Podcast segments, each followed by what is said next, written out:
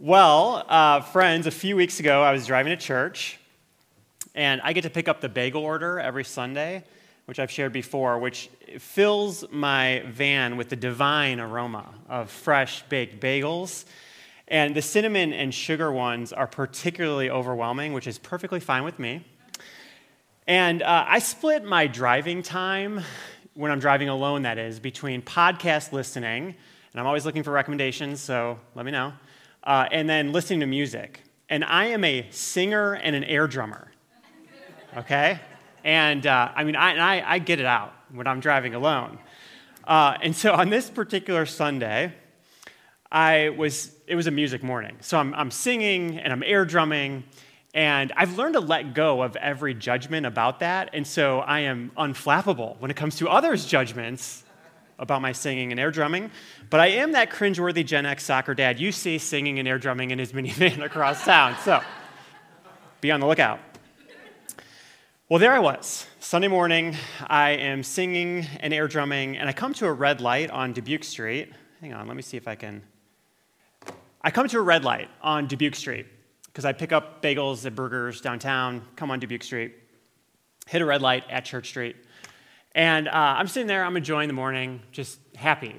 Listen to music, loud, singing, the bagel smell in the van. And the light turns green. And before I can even take my foot off the gas, a car in the next lane goes whizzing past me and not like super, super fast. Like they're going probably like five miles an hour the speed limit, so like 30 miles an hour. But the timing, the timing of this car, my friends, it was perfect. It was unbelievable. I mean, it was like they knew exactly when the light was going to turn green. You know how you hit that once in a while? And they just like went into the intersection as the light turned green, 30 miles an hour. I was still stationary. My mouth dropped, my jaw dropped. I was, and I just stopped singing in, in total surprise. And I was filled with this competing mix of emotions. On one hand, I was impressed. I mean, this was admirable driving. The competency, the gas efficiency, wow. On the other hand, I was kind of resentful. Like, they just left me in the dust. How dare they? How dare they not even make a show of slowing down? At least pump the brake a little bit, the indignity. So I have this weird mix of joy and resentment, and I start to drive along Dubuque Street. And I'm mulling over this emotional quandary inside me, and I realize that this is a microcosm for much of human experience. Go with me. I was happy at this red light in my minivan, smelling fresh bagels, singing and air drumming. Joy was mine until this car passed me. and then suddenly, I was comparing myself to them. And I wasn't so sure I was happy anymore. Maybe I would be happier if I was them. If I had timed that light perfectly, maybe I would have been even more happy. Or so I told myself. Well, I was reflecting on the comparative nature of human happiness and joy. And I looked up and I saw ahead of me that the car that had passed me was now itself at a red light and I could see another vehicle in the cross street approach the intersection, and they were slowing down as though their light had turned yellow and was about to turn red, which meant my light was about to turn green, or so I thought. So I'm approaching the intersection, and I'm getting ready, and I, I turn off the music. All my senses are on high alert. And I'm waiting, and I'm waiting for my light to turn green. I'm, my foot is hovering over the brake just in case it doesn't. I get to the point of no return where I know I'm gonna have to brake, and then the light turns green, and huzzah! I fly by them. They are stationary, and I enter the intersection, and I'm home. Whew. Oh, that felt good to relive. Today, friends, our third Sunday of Advent. Today we ask, who has joy? And who has more joy? Hmm? I share this rather superficial story of driving to illustrate how our state of happiness is very often measured in comparison to others. It need not be, but it often is. And when our joy depends on comparison, the comparative level of fortune or misfortune of others, then it will always be vulnerable to life's ups and downs. We will always be looking to the left and to the right. We will always be wondering who's getting the green lights, who's not, who's getting ahead, who's not. Is it possible to cultivate a joy that is incomparable? That is, it does not depend on comparing ourselves to others.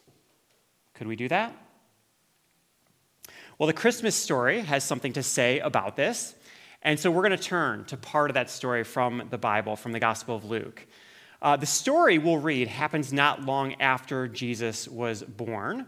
So Mary and Joseph travel with the infant Jesus to Jerusalem. They go to the temple and they offer sacrifice. And this is where the story picks up. Uh, and Anthony, I need your help controlling the slides. I don't think it's working for me very well. Maybe it is. I don't know. We'll find out. All right. Now, there was a man in Jerusalem whose name was Simeon. This man was righteous and devout, looking forward to the consolation of Israel, and the Holy Spirit rested on him. It had been revealed to him by the Holy Spirit that he would not see death before he had seen the Lord's Messiah. Guided by the Spirit, Simeon came into the temple, and when the parents brought in the child Jesus to do for him what was customary under the law, Simeon took him in his arms and praised God, saying, Master, now you are dismissing your servant in peace according to your word. For my eyes have seen your salvation, which you have prepared in the presence for all peoples, a light for revelation to the Gentiles and glory to your people, Israel. And the child's father and mother were amazed at what was being said about him. Then Simeon blessed them and said to his mother Mary, This child is destined for the falling and the rising of many in Israel, and to be a sign that will be opposed, so that the inner thoughts of many will be revealed, and a sword will pierce your own soul too That's where the story ends and scene. And it ends with a message of trouble, which we'll get to. But first, there's a lot of joy. So, Mary and Joseph our new parents. They have an infant, Jesus. And they go to the temple where they encounter a man who, unknown to them, is being led by the Holy Spirit towards them. Somehow he has Jesus in his arms. Okay, we don't know how that happens exactly. Like, he's a stranger, they don't know each other. So they're passing this infant around the room, apparently. And he ends up in Simeon's arms. And Simeon, holding the infant Jesus, starts to sing and pray aloud. And I have this moment in my mind, it's a little bit like Mufasa in Lion King holding up Simba, you know? And he says, he has this vision of this infant Jesus that God's liberation and salvation are fulfilled through this baby. The fulfillment of God's promises to the Jewish people and a revelation to all Gentiles. That is, all non Jewish people. So it's everybody. Everybody gets in. This is a universal salvation moment and message. Simeon is full of joy. That's why he's singing and praying. And he channels this joy into these words where he says, basically, I can die. I can die at peace. I am so fulfilled, so happy, so into this blessing of God. Now, Simeon's joy is a fulfillment that matches an all inclusive vision of God in this vision that God gave Simeon, No one's left out. There is no comparison in this vision. There's no comparative advantage or disadvantage. There's no comparative contrast in fortunes, no good fortune or bad fortune, no good fortune at the expense of others. No one is left in the dust at the cosmic traffic light. And because Simeon's joy is incomparable, because it's not comparative, it is invulnerable. It is a joy beyond changing circumstance. It's not looking to the left or to the right. If it's looking anywhere, Simeon is looking up. And he is centered and grounded in God, in this vision that God has given him. I love this moment. I think it resonates actually with some of current mindfulness practices and teachings. You know, mindfulness trains us to become more centered, more grounded, more present in here and now it teaches us that we can let go of judgment. We can let go of comparison with anyone or anything else just to be, simply be in and of ourselves. I think I was partly tasting that kind of joy on that Sunday morning a few weeks ago. I'm just in my element, enjoying the morning, enjoying singing in my van, enjoying bagels, the smell of them. And then I lost it. I lost it when I started to compare myself to someone else. Back to Simeon. So Simeon sort of snaps out of this reverie and he hands the infant Jesus back to Mary. And then he announces something to Mary, a rather troubling message. So here it is again. This child is destined for the falling and the rising of many in Israel, and to be a sign that will be opposed, so that the inner thoughts of many will be revealed, and a sword will pierce your own soul too. Here's your baby back, mom. Good luck. kind of intense. Um, here's the thing Simeon's experience of this vision, of this all inclusive vision, and his joy it does not make him naive.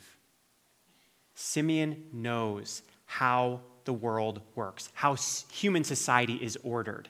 And it is into human society, into our human disordered world, that the infant Jesus will grow up.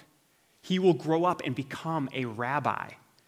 And the message of Jesus, will it be received well? Will Jesus' all inclusive, everyone welcome, everyone liberated message, how is that going to play in human world where some rise and some fall, where there are winners and losers, where some people get a lot of green lights or all of them, where good or bad fortune can depend enormously on sex and race and national origin and gender identity and level of ability and disability and so on. How well will Jesus' message be received? Well, it depends who you are. By many, it will be opposed. Because people who compare themselves to others and depend on comparative advantages, they won't want anything to change. They don't want to see the traffic lights change so that others benefit. Liberation and equity might cost them something. It might cost them materially, but it will certainly cost them with any sense of comparative advantage. So there are two things happen here, two major dynamics, okay, or themes, and I want to just trace them. So the first is the distribution of resources and goods, okay? So it, you know, just plain fact that some people have more than others. Some people have a lot more than others in our world. And Jesus' message of liberation speaks into all of those differences. It speaks into social and economic realities.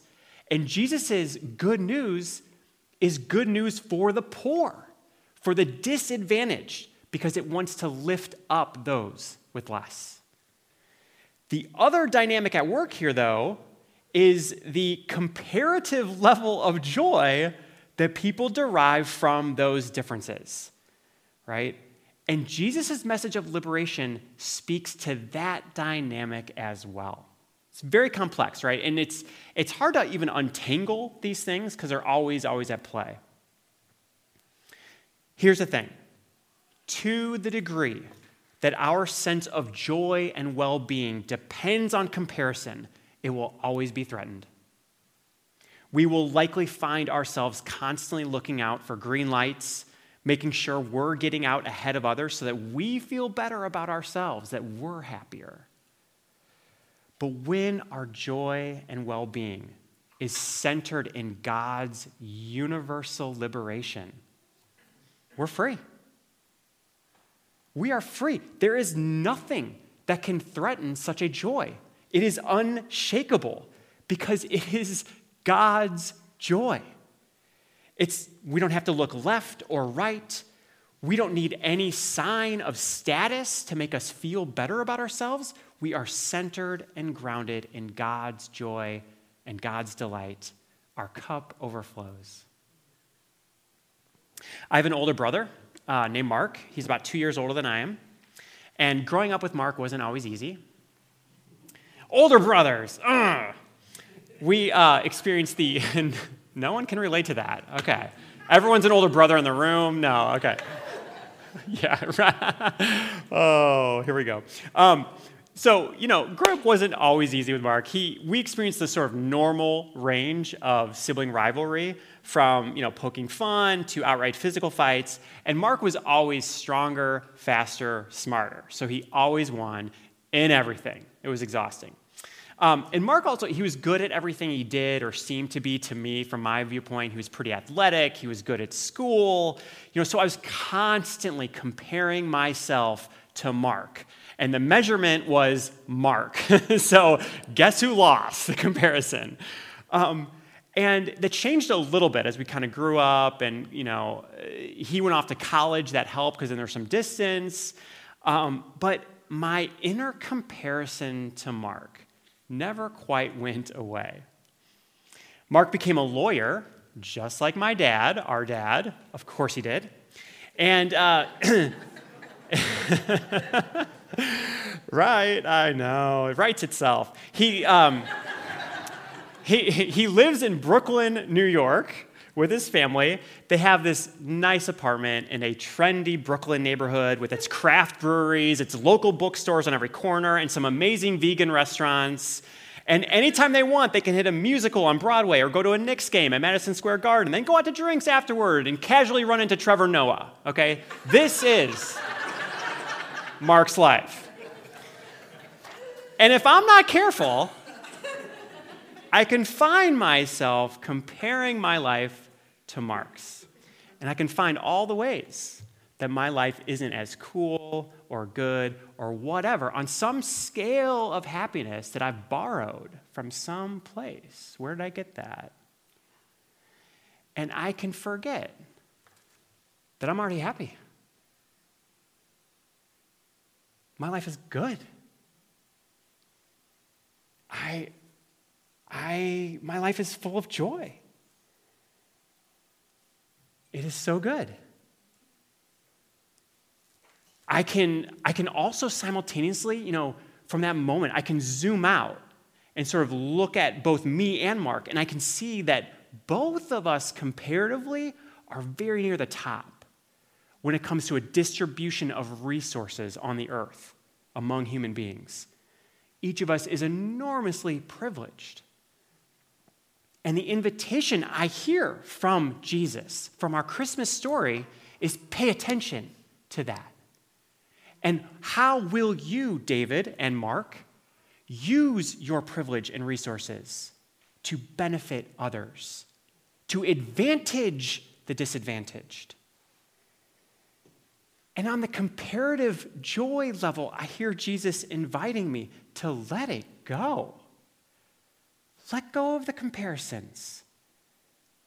And God, I hear God saying to me, I'm not asking you to be Mark, I'm asking you to be David. I've given you this life. Will you enjoy it? Will you learn to be happy, to share, to be generous, to build loving relationships, loving community, to serve, all the things that Jesus calls us to. I'm getting better and better at this, but I still struggle, as I'm sure we all do with this comparison stuff. Well, today, my brother Mark and I are friends. You know, we text, we talk, we enjoy each other's company, we celebrate one another's successes, we can empathize over difficult things, and our relationship feels light. It feels free of rivalry. Neither of us feels like we have to compare, compete with the other to experience joy. This is the invitation of Simeon and the Christmas story. It's an invitation into liberation for all in every dimension that it can mean liberation when it comes to the distribution of goods and resources on our earth and how that all works, but also liberation in our internal sense of well being and joy. How free are we to receive God's joy? That is Jesus' invitation to us this Christmas to lean into both in every sense of liberation. I want to close with a simple prayer exercise where we can just practice this a little bit. So I want to invite you to get comfortable in your chair as we enter into prayer. So let's begin simply by breathing. And take in a little bit longer breaths than you might and slowly breathe out. Longer breaths in, slowly release it, breathing out. As you're breathing, be aware of your feet. How do your feet feel touching the ground? Pay attention to your breath, breathing in and out.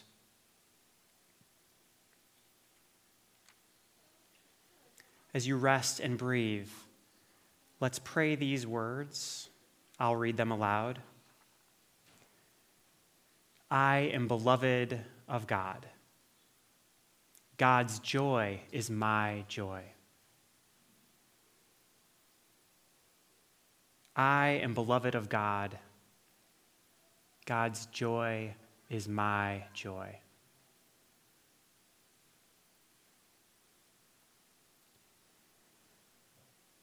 Keep breathing in and out. I am beloved of God. God's joy is my joy.